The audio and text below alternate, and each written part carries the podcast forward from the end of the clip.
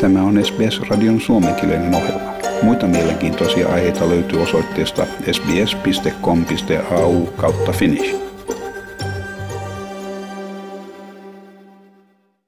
Ja tässä on tosiaan SBS-radion suomenkielinen ohjelma ja Eero Heinonen täällä jututtaa Juho Kuosmasta. Ja Juho Kuosmanen on menestyneen suomalaiselokuvan ohjaaja. Päivää Juho. Päivää päivää. Mikäs on elokuvan nimi ja miten tämä poikkeuksellinen suosio, joka on tullut elokuvalle, niin miten kuvailisit sitä suosiota? No elokuvan nimi on Hytti numero 6 se on äh, saanut inspiraationsa tästä Rosa Lyksomin Finlandia-palkitusta novellista, joka ilmestyi kymmenen vuotta sitten. Ja luin kirjan silloin ja pidin sitä erittäin paljon, koin sen hyvin elokuvallisena ja, ja sitten samaan aikaan niin haastavana kuitenkin elokuvaksi, että siinä, siinä useamman vuoden ajan hylkäsin tämän idean, että ei, ei tästä voi tehdä, voi tehdä elokuvaa. Kunnes se sitten Roosa Liksumin tavattua, niin itse asiassa alkoi tuntumaan mahdolliselle, kun Roosa sanoi, että, että eihän sitä kirjaa tarvitse sellaisenaan tehdä elokuvaksi, että siitähän voi tehdä ihan mitä, mitä haluaa. Ja niin me myös tehtiin, että, että elokuva on niin hyvin, hyvin erilainen kuin tuo kirja. Mutta joku siinä on varmasti sama, ja mä luulen, että se, että se mikä siinä on sitten ihmisiä koskettanut ja liikuttanut voimakkaastikin, niin, niin on semmoinen niin hyvin perustavanlaatuinen humaani ajatus siitä, miten samankaltaisia me loppuviimein ollaan, olla me sitten niin kuin minkä kulttuurin tuotteita tai mitä sukupuolta tai mitä ikinä edustetaankaan, niin ihmisten välinen yhteys voi syntyä. Kommentoin tähän väliin, että siis meillähän on perinteisesti suomalaiset ja venäläiset, niin me ollaan vedetty vähän sellaista ää, tietynlaista mielikuvallista rajaa meidän kansojen väliin, koska me ollaan sodittu meidän historiassa, mutta mennäänkö historiassa niin pitkälle tässä elokuvassa vai katsotaanko niin kuin sydämeen enemmän kuin historian tapahtumia? Kyllä tässä katsotaan niin kahta ihmistä. Oikeastaan lähtee liikkeelle semmoista asetelmasta, jossa, jossa on ehkä enemmänkin suomalainen nainen ää, ja venäläinen mies jakamassa samaa ahdasta hyttiä. Mutta sitten matkan aikana niin tavallaan nämä kansallisuudet alkaa niin kuin huuhtoutumaan siitä pois. Että mä koen, että ne tämmöiset erilaiset on sitten kansallisia tai sukupuoleen sidottuja tai koulutukseen tai yhteiskuntaluokkaan, mihin ikinä sidottuja tämmöisiä sosiaalisia rooleja, niin mä koen, että ne on rooleja kuitenkin, että ne ei ole niin kuin, ne on jotain semmoista, mitä me kannetaan yllämme ja, ja tai puetaan ylle. Osittain myös piiloudutaan niiden taakse. Että et, et tavallaan semmoinen itse koen, että niin vilpittävimmät, syvimmät kohtaamiset ihmisten kanssa tulee, saattaa tulla yllättäenkin hyvin jonkun uuden tuttavuuden kanssa sillä tavalla, että, että nämä asiat ei niin erottele meitä, ne ei niin jotenkin määrittele meitä siinä hetkessä. Niin se on oikeastaan tämän elokuvan niin tarkoitus katsoa tavallaan näiden erilaisten roolien läpi.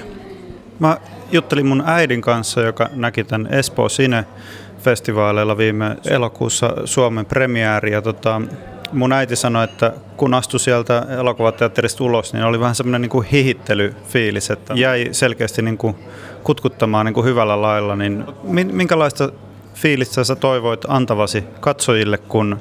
No, olisi se hienoa, että ne lähtisivät sieltä salista vähän onnellisempana, kun ne, minä ne meni sinne.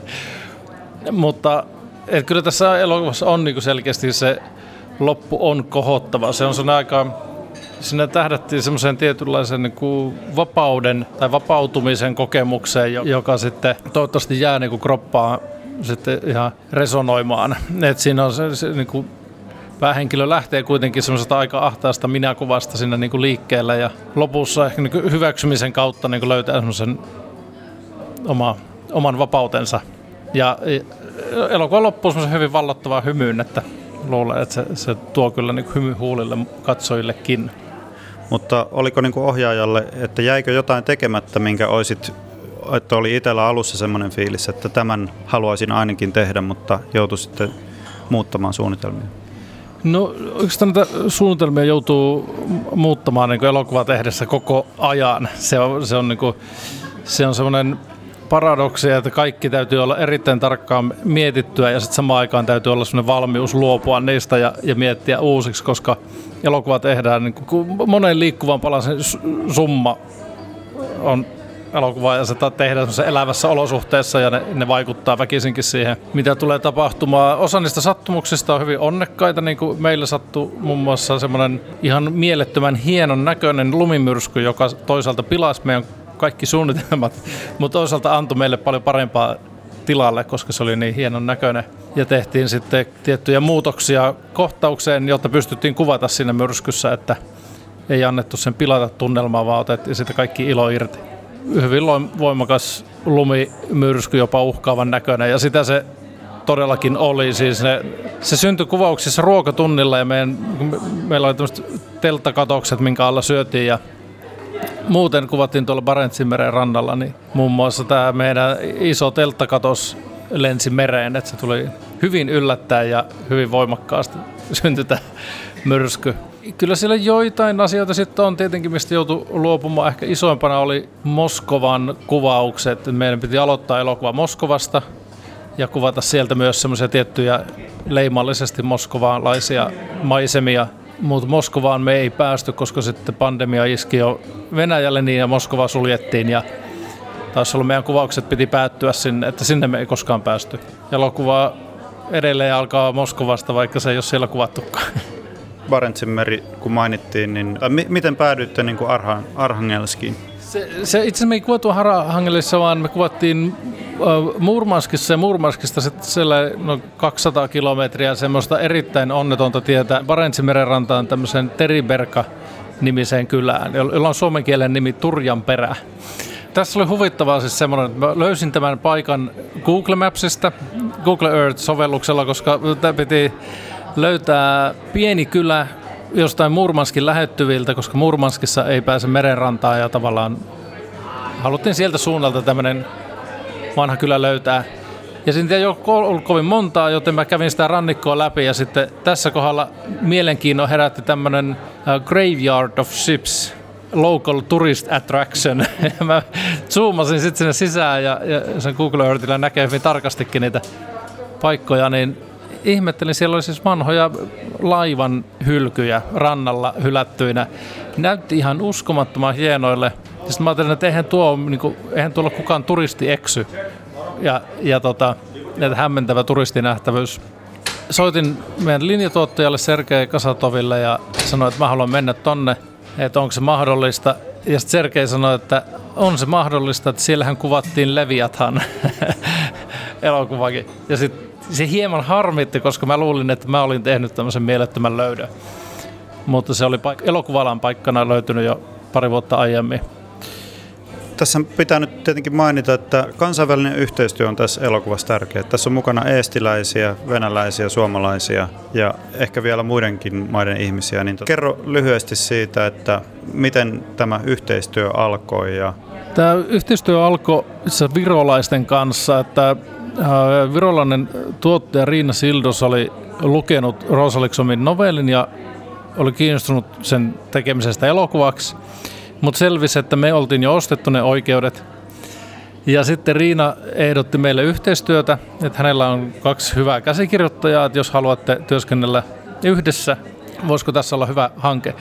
Ja Riina on myös erikoistunut niin kuin venäläiseen, puhuu puhta, puhtaasta Venäjää ja tuntee venäläisen elokuvan ja ihmiset sieltä hyvin, joten hän oli meille niin kuin loistava silta Venäjälle – ja sitten myöhemmin Virosta tuli pukusuunnittelija ja maskeraussuunnittelija, apulaisohjaaja. Ää, muuten työryhmä oli venäläistä kokonaan, ja, ää, tai Su- Suomesta meillä oli kuvaaja, äänisuunnittelija ja, ja lavastaja, mutta myös heidän ryhmänsä sitten kaikki assistentit oli venäläisiä. Ja se sujuu tosi hienosti. Kieli, työskentelykieli oli osittain venäjä, osittain englanti.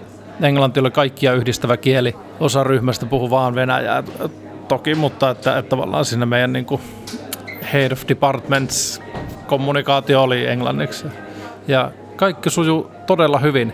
Meitä varoitettiin aika paljon, siis lähes poikkeuksetta, että ei kannata mennä Venäjälle kuvaamaan. Ja tota, Riina oli luottavainen, että, että kyllä kannattaa, jos me työskennellään oikeiden ihmisten kanssa, niin kaikki sujuu hyvin ja se meni just näin.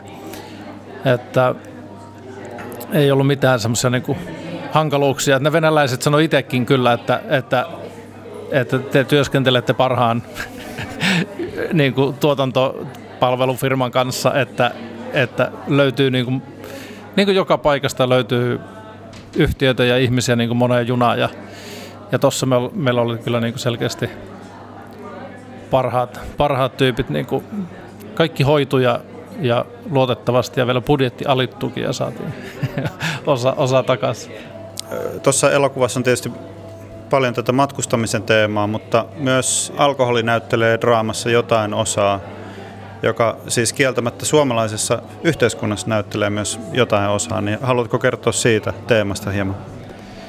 Joo, se on varmaan semmoinen, mikä on niin sekä Venäjällä että Suomessa näyttelee hirveän iso osa, että tässä oli tavallaan, kun suomalaisen ohjaa Venäjällä elokuvaa tai ylipäätään kun ihminen ohjaa ulkomailla jotain, niin siinä on hirveän iso vaara on tavallaan eksyä stereotyyppisten karikatyyrien maastoon ja, ja tässäkin elokuvassa tavallaan niin ensi näkymä tästä venäläisestä miehestä on, hän on humalassa, juo vodkaa ja on, on rasittava ja, ja tämmöinen niin hyvin oikeastaan stereotyyppinen kuva semmoisesta niin niin kuin monella suomalaisella on niin kuin venäläisestä miehestä.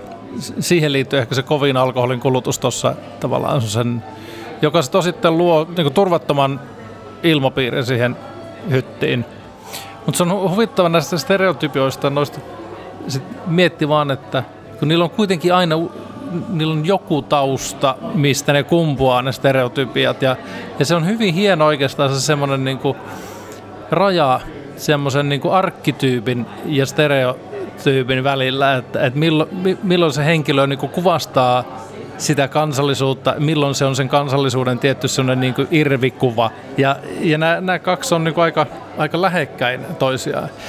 Ja sitten on ollut itselle niin kuin tosi huojentavaa kuulla venäläisiltä nimenomaan, että tämä elokuva antaa kuulemma venäläisistä erittäin realistisen kuvan ja siitä elämän menosta. Mä olin venäläisen elokuvan festivaaleilla, jossa näytettiin viikon ajan pelkästään uusia venäläisiä elokuvia. Ja meidän elokuva näytettiin päätöselokuvana ja palaute oli se, että tämä oli venäläisin elokuva ja totuudenmukaisin kuva venäläisestä ihmisestä ja niin kuin venäläisestä sielusta, niin kuin mitä sillä viikolla oli nähty.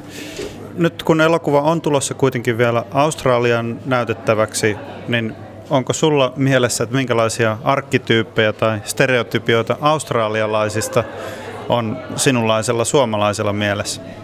kyllähän, kyllähän media on tosi vahva luomaan näitä. näitä näitä. Kyllä ensimmäisenä tulee mieleen varmaan krokotiilimies. en ole ikinä käynyt Australiassa, vaikka siellä sukulaisia asuukin olisi hieno päästä näkemään, että minkälaisia, minkälaisia ihmisiä sieltä sitten löytyykään. Luulen, että pohjimmilta ihan samanlaisia kuin joka puolella ainakin mä voin allekirjoittaa sen, että tuommoinen krokotiilimies, niin kuin hyvin maskuliininen mieskuva ja sellainen tota, perinteinen mieskuva on niin kuin jotenkin tuntuu olevan Ausseille aika tärkeä. Ja tietenkin urheilulajit, kriketti ja rugby ja kaikki tällaiset. Kun elokuva tulee ensi iltaan Ausseissa, niin ootko tulossa käymään sinne tai haluatko lähettää jotain muita terveisiä ihmisille, jotka sen pystyy sitten katsomaan Ausseissa? No olisi tietenkin aivan mahtavaa päästä, päästä paikan päälle. Se olisi niin kuin, sitä on lapsesta asti unelmoinut nimenomaan sen sukulaissuhteen kautta.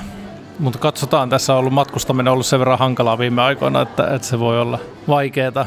Ehkä jos Australiassa tulee ikävä lunta ja kylmiä maisemia ja tämmöistä pohjoista merta, niin, niin sitten kannattaa hypätä tähän junaan ja katsoa, kun mennään, mennään kohti Murmanskia, että siellä ainakin lunta näkee sitä. Kiitoksia Juho Kuosmanen ja hytti numero 6 tulee siis kohta Australian levitykseen ja, ja tuota, kiitoksia paljon. Kiitos. Tykkää, jaa ja ota kantaa. Seuraa SBSn suomenkielistä ohjelmaa Facebookissa.